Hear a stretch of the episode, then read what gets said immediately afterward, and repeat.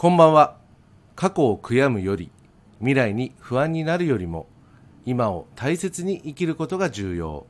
北斗三恵庵佐藤秀光です。コミュニケーションが取れない苦手という相談を受けることがあります。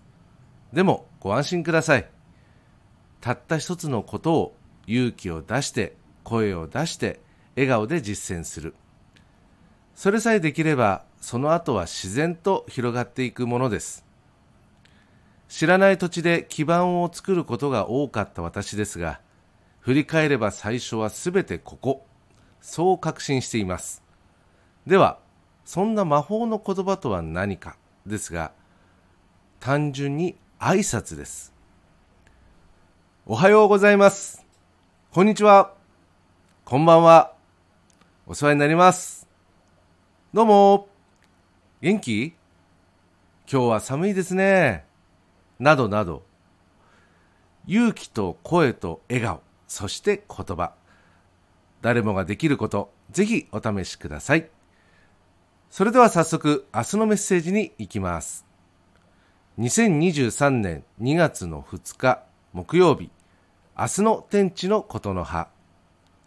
安定志向に運が乗る日。心の動揺が助長される。些細なことに心を揺らされ乱されやすい傾向。今までの流れという安定軸を土台にした思考行動を意識する。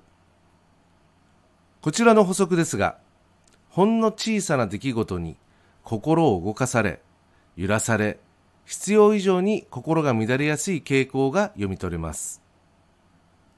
今の自分があるのは今までの流れがあり今までの流れというのは自らの安定軸でもあります。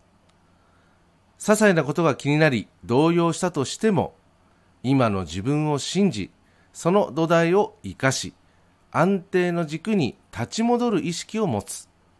そんなイメージでお受け取りください。明日の心構え。心安らぐ環境づくり。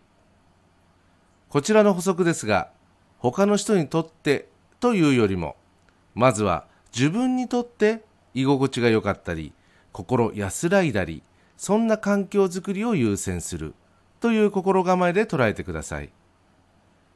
結果的に自分が安らぎ落ち着き穏やかになれば自然とその環境は穏やかになり周囲の人にも影響し自分を取り巻く周辺含めて安らぎを得られるはずですそのようなイメージでお受け取りください。以上となります。いつものように、明日のメッセージは縛られるものではなく、気になった時に、判断に迷った時に活用する、そんな程度でご利用ください。それでは自然の流れを大切に、何よりもありのままの自然体で素直に応じて過ごせますように、明日も心豊かにお過ごしください。北斗三恵庵佐藤秀光でした。ありがとうございました。